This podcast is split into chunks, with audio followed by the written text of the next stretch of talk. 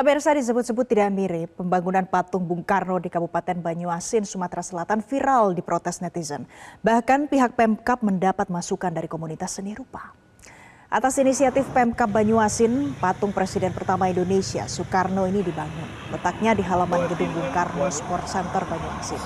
Patung Bung Karno dianggarkan hampir 500 juta rupiah termasuk dalam pembangunan gedung Sport Center senilai kurang lebih 15 miliar rupiah.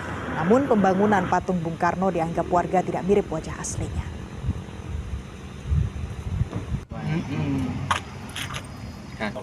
Ya.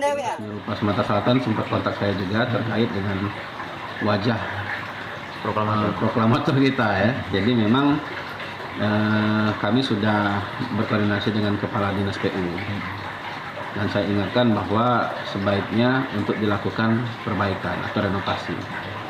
Kalau finishing sudah termasuk tahap finishing Pak, nah, tapi kami ini untuk biar serupa, biar mirip itu uh, uh, membutuhkan proses Pak.